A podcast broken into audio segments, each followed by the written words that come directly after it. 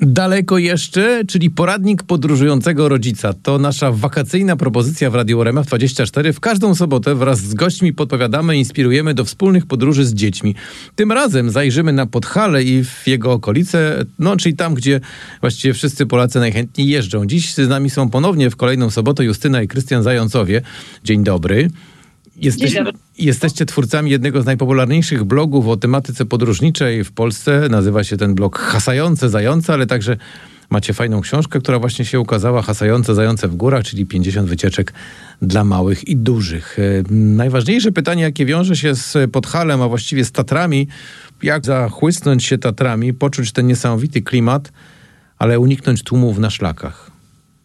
Oj, to jest trudne pytanie. Bardzo trudne pytanie.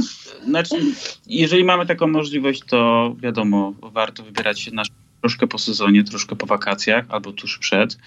I no nie da się ukryć, że im wcześniej wyjdziemy na szlak, tym jest szansa, że z tych osób troszkę mniej spotkamy po drodze.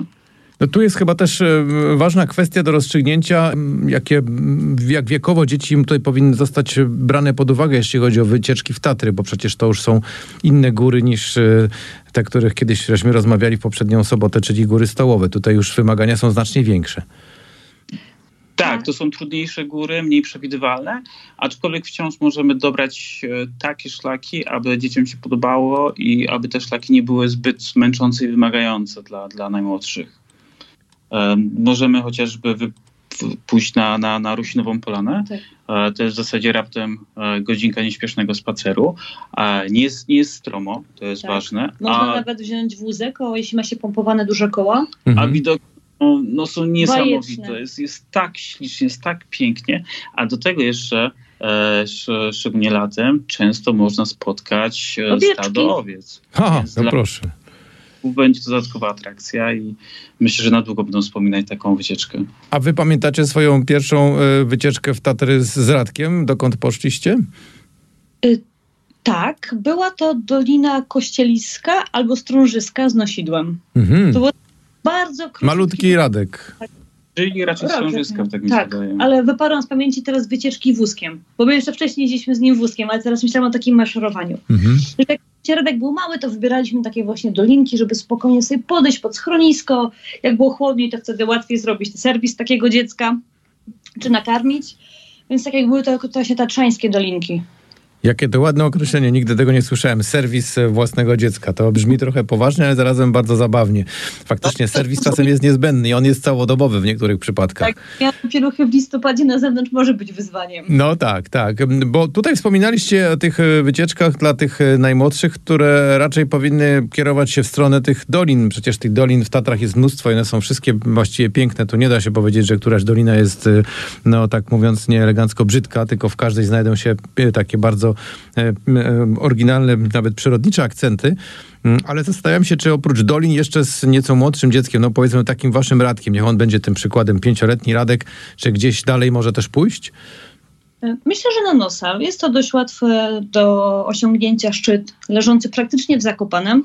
Oczywiście są tam takie pewne miejsca, skąd dziecko może spaść, ale zakładamy, że jeśli idziemy w góry z dzieckiem, to po prostu pilnujemy go i troszczymy się o jego bezpieczeństwo, ale normalnie szlak do góry to jest około 30-40 minut, więc niech z dziećmi nam to zajmie 2 godziny, ale widoki są bajeczne. Podobnie też Sarnia Skałka, która leży właśnie w paśmie Regli, też jest łatwo osiągalna dla dzieciaków. I to też może być ciekawa wycieczka, bo jest bardzo przyjemna panorama na Świętego Rycerza. I wodospad. To jeszcze powiedzcie jedną rzecz, czy w waszych dotychczasowych wycieczkach, jak chodziliście pewnie jeszcze kiedyś, zanim Radek pojawił się na świecie, było jakieś takie miejsce, które odkryliście właśnie tylko dzięki temu, że już pojechaliście czy poszliście we trójkę w te górskie szczyty? Wydaje mi się, że teraz odwiedziliśmy krainę wykasłych wulkanów, tylko że ona z kolei jest na Dolnym Śląsku. Mhm. I jakby nigdy do tej pory nie zatrzymywaliśmy się, natomiast przygnały nas burze z Karkonoszy i szukając miejsca, gdzie akurat nie będzie padało, trafiliśmy na ostrzyce, trafiliśmy na organy myśliborskie, więc jest to miejsce, które odkryliśmy właściwie dopiero teraz. Tak, bo szukaliśmy krótkich szlaków właśnie w sam raz dla naszego dziecka. Tu w Radiu RMF24 dziś mamy specjalnych gości, którzy są ekspertami od wycieczek zarówno dla dużych, jak i dla małych. Chodzi przede wszystkim o książkę, którą wydali Justyna i Krystian Zającowie, Hasające Zające w górach. 50 wycieczek właśnie dla takich małych i dużych podróżników. Jeszcze chciałbym, żebyśmy chwilę pozostali na Podhalu, bo opowiadaliście wcześniej o tych wycieczkach i podróżach przede wszystkim w Doliny Tatrzańskie, ale trzeba pamiętać, że nie trzeba stawiać tylko na Tatry jadąc na Podhale, bo przecież w okolicy są takie piękne i chyba czasem nawet mniej zatłoczone górskie pasma, jak na przykład okolice Rabki-Zdroju. Tam też przecież jest mnóstwo punktów, które można traktować jako punkty zaczepienia do wędrówek w górę. Jak najbardziej. Tu oprócz nawet samej Rabki-Zdrój, to mamy też jakby pieniny czy pieniny spiskie, ale Rabka to jakby dla nas jest wyjściem w Gorce. Piękne pasmo, z którego niesamowicie widać właśnie Tatry i całe Podhale. Możemy wybrać kilka prostych szlaków typu Łapsowa Polana, gdzie wychodzimy akurat tutaj z Nowego Targu, ale od drugiej strony w to pasmo, czy Maciejowa. Są to bardzo krótkie i fajne szlaki dla dzieci. Do dyspozycji mamy schroniska, więc jest to ten punkt taki dość atrakcyjny. No i piękny widok na Tatry. O ile dobrze pamiętam, to Maciejowa to też jest ten szczyt, na którym kiedyś chyba był wyciąg narciarski. Nie wiem, czy on jeszcze działa do tej pory, czy tam jest dalej ten obszar narciarski, ale w zimie to było takie miejsce, które jak ktoś nie chciał się pchać do Zakopanego, to właśnie jechał na Maciejową. Jest taka szansa, bo tak naprawdę na Maciejowej za każdym razem byliśmy jesienią albo latem, więc ten wyciąg nie działał. Mhm. Natomiast infrastruktura była. To jeszcze jeden szczyt, który na przykład widać, jak się jedzie Zakopianką, to jest Luboń Wielki, ale to już wiadomo, jest szczyt w Beskidzie Wyspowym. To też jest fajne miejsce do tego, żeby tam się wspiąć i pooglądać widoki, bo to trochę jest tak, jakby się wchodziło na taki, no właśnie coś w rodzaju takiej platformy widokowej i Tatry wtedy są znacznie lepiej widoczne. Tak, na Luboń Wielki jedzie też dość krótki szlak i w sam raz dla dzieci. Dodatkowo mamy taką atrakcję po drodze, tak zwane gołoborze. Nie jest to gołoborze typu stricte, tylko po prostu skalne rumosze, które dla dzieci są bardzo atrakcyjne. Generalnie wędrując małymi kroczkami po 2 godzinach powinniśmy dotrzeć na szczyt, gdzie czeka na nas chata na kurzej łapce. A co to takiego? To takie śmieszne, znaczy schronisko na Luboniu, które ma po prostu taki kształt 4-ściennego domku i wielką atrakcją też jest dla osób nocujących tam, że śpi się w pokoju, który ma okna z wystawą na 4 strony świata. O, to faktycznie ciekawa historia. W Radiu RMF24 dziś naszymi gośćmi są państwo Justyna oraz Krystian Zającowie, którzy napisali bardzo ciekawą książkę o tym, jak to można zorganizować sobie 50 wycieczek dla małych i dużych. Jesteśmy dzisiaj w takiej okolicy, która z jednej strony to jest to typowe Podhale z Tatrami w tle, gdzie wiadomo zwykle jest dużo ludzi, ale też warto wspomnieć o tych obszarach, które są blisko samych Tatr, czyli na przykład Gorce, okolice Nowego Targu i Mszany Dolnej. I tutaj chyba też na to warto zwrócić uwagę, bo nie zawsze tam jest tak ciasno jak w samych Tatrach. Zdecydowanie tak. Jest dużo bardziej pusto na szlaku. Szczególnie jeżeli wybierzemy mniej popularne rejony Beskidu Wyspowego. Możemy, chociażby wieża na Mogielicy jest całkiem to dobrym pomysłem na wędrówkę, bo to jest z parkingu. Wystarczy nam raptem 1,5 godzinki całkiem przyjemnego szlaku. Mamy po drodze parę widokowych polan, a na szczycie jest nowa wieża widokowa, z której jest to jeden z piękniejszych beskidzkich widoków. Tak samo w Gorcach mamy szlak 4 wież widokowych. Są wieże na Magórkach, na Lubaniu i na Gorcu, a także w gminie Ochotnica i w Beskidzie Sądeckim wieża na Koziarzu. Jest to duża atrakcja dla dzieci, gdyż możemy zdobyć te 4 wieże, zbierać na specjalnych kartach pieczątki i później można wysłać je do gminy Ochotnica i dostać drobny upominek. Ale fajna historia. No, bo rozumiem, że te wieże widokowe to jest taka skala trudności, że dla nawet młodszego członka rodziny w wieku 2, 3 czy 4 lat to już nawet nie będzie problem. Oj, to nie znaczy, zależy gdzie, bo na przykład na Lubań to kawałek, jest kawałek tego podejścia, ale czy Magórki, czy Koziarz, właśnie ten sądeckim, bez problemu dzieci najkrótszym szlakiem sobie poradzą i wejdą. Tak, wieże są fajne, stabilne, duże, drewniane, więc naprawdę nie ma co się bać o bezpieczeństwo dziecka w takim miejscu. Tutaj jeszcze chciałem zapytać was o jeden taki pomysł wakacyjny, który się wiąże akurat z obszarem, w którym teraz jesteśmy. Tak trochę wirtualnie na razie oczywiście, czyli Gorce. To jest dobre miejsce na rodzinny piknik, czyli takie polany, gdzie można, mając odpowiednio przygotowany zestaw właśnie taki zabrany z domu, usiąść sobie na wygodnym kocu i ma się panoramę Tatry jak na kartkach, tylko one są na żywo. Tak, oczywiście. No Gorce słynęły kiedyś z tego, że wypasano tam właśnie na wielką skalę owce i stąd mamy te polana. One już teraz zarastają. Ale nawet jest w Gorcach utworzony szlak 10 polan, który biegnie aż pod sam Turbacz i właśnie te widokowe polany i trawka, taka sielskość są wspaniałym miejscem i czasem na rodzinny odpoczynek. No i warto wspomnieć, że w Gorcach mamy również krokusy. Tak, właśnie.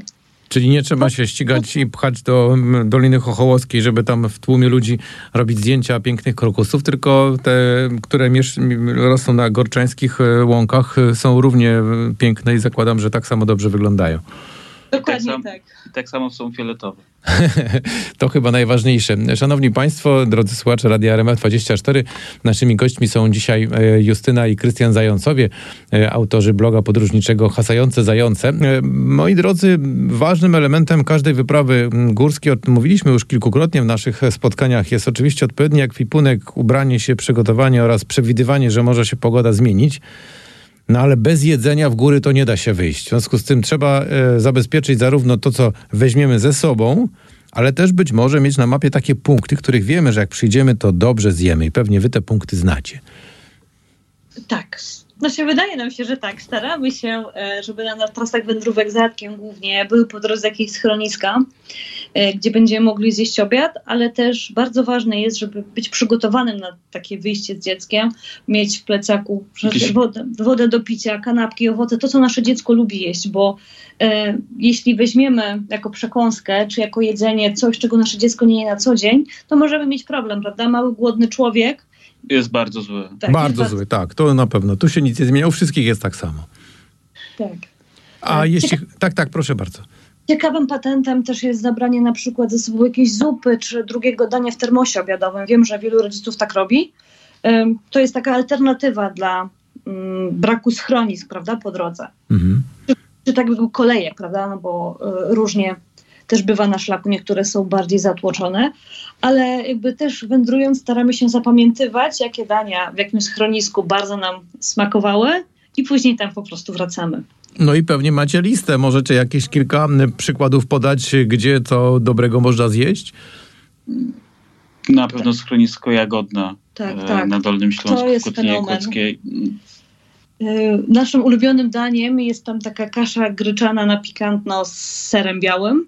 Coś fajnego, tak. I z boczkiem, cebulką, już tak dokładnie nie pamiętam, ale ta kasza gryczana jest to po prostu fenomen. Więc jeśli jest się na Przełęczy Spalona, należy koniecznie podjechać do schroniska Jagodna na tę kaszę gryczaną. A jeżeli natomiast spojrzymy tutaj bardziej na teren małopolski, to wydaje mi się, że choliba na Mopsowej Polanie również może dostarczyć nam dużo uciech. Tak, ja jestem fanką zupy pomidorowej z choliby na Mopsowej Polanie, a bardzo lubię chyba kwaśnicę albo kapuśniak, to tak się nazywa, na hali Krupowej. No to też pysznie brzmi. To jeszcze jeden ważny element tego takiego podróżniczego menu, to jest to, o czym wspominałaś Justyna, o tym zabieraniu różnych takich drobnych rzeczy, które dzieci lubią podczas tej wędrówki zjeść. Czy tutaj w tym zestawie takich elementów, takiego niezbędnika powinna też się znaleźć na przykład czekolada, gorzka czekolada, czasami niektórzy mówią, że to lepsze niż taka ta mleczna, a może coś jeszcze takiego, co jakby wzmacnia, albo też trochę, czasami mówiąc wprost, oszukuje głód? Myślę, że tak. To też jakby powinniśmy działać sami z własnym sumieniem, bo nie wszyscy rodzice dają dzieciom słodycze. Są też takie zdrowe alternatywy, batoniki owocowe, takie z suszonych owoców, więc jakby posiadajmy coś, co wzmocni nam dziecko, właśnie dorzuci mu troszeczkę cukru. My na przykład kroimy Radkowi naszemu jabłka we frytki. O! I jeśli jabłko pokrojone we frytki, to wsuwa jak szalony. Takie długie paski.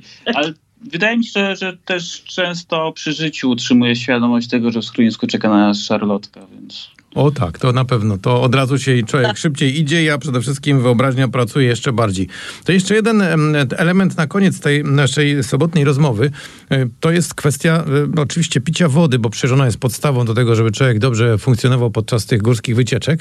No i tutaj są różne szkoły, które mówią, że lepiej zabrać wodę ze sobą. Inni twierdzą, że jak się nabierze wodę ze źródełka, czy też ze strumyka, no to ona oczywiście inaczej smakuje i jest lepsza. W ogóle po co się męczyć z noszeniem butelek, bo wiadomo, że to też nie da się wziąć pół litra wody, tylko trzeba je wziąć znacznie więcej. Jaka jest tutaj wasza opinia, albo nawet doświadczenie dotyczące tej górskiego pojenia się? To tak też zależy, w jakich górach i gdzie. Musimy mieć też świadomość, że w górach żyją zwierzęta. I ta woda, mimo że z super górskiego strumyczka, nie zawsze może być wodą czystą, tak jakby bez żadnych bakterii, czy bez żadnych pierwotniaków na przykład. I zwłaszcza dla dzieci, prawda? My Radkowi nie dajemy wody z potoku. Także to ważna uwaga, faktycznie na to trzeba zwrócić uwagę, bo choć woda jest krystalicznie czysta i wydaje się, że cały potok jest po prostu absolutnie nieskazitelny, to wcale nie oznacza, że czegoś tam nie ma, co może być nawet groźne dla zdrowia. Dokładnie. Wodę należy filtrować, prawda? Jasne, dla dzieci. Tak, szczególnie, że też warto pamiętać, że gdzieś wyżej mogą być jakieś siedziby ludzkie, możemy mieć wypasające się stada owiec, i to też może mieć wpływ na czystość wody. Ale jak już rozumiem, znajdziemy takie bijące górskie źródełko, z którego woda właśnie wypływa prosto z ziemi, to pewnie ta obawa jest trochę mniejsza. Zdecydowanie szczególnie tak. Latem, tak. Podczas gorących dni. Tylko trzeba pamiętać, że taka jaka woda ze źródełka jest to woda żywa, świeża i ona, jeśli nalejemy do butelki, to po prostu po kilku godzinach może się nam już zepsuć, żeby tak jakby nie nadziać się potem na to. No tak, bo to nie jest woda uzdatniana, tylko to jest taka woda naturalna, prosto z serca naszej ziemi. To piękna historia i piękny akcent na koniec a propos tej wody ze źródła. Bardzo wam dziękuję za to kolejne sobotnie spotkanie. Dziś w Radio RMF24 byli z nami Justyna i Krystian Zającowie, twórcy bloga o podróżach w Polsce, Hasające Zające. Mam nadzieję, że znów będziemy mieli okazję się spotkać, a co ważne, również będziecie mieli okazję znów opowiedzieć nam o kolejnych fajnych pomysłach podróżniczych. Dziękuję i do usłyszenia. Dziękuję bardzo.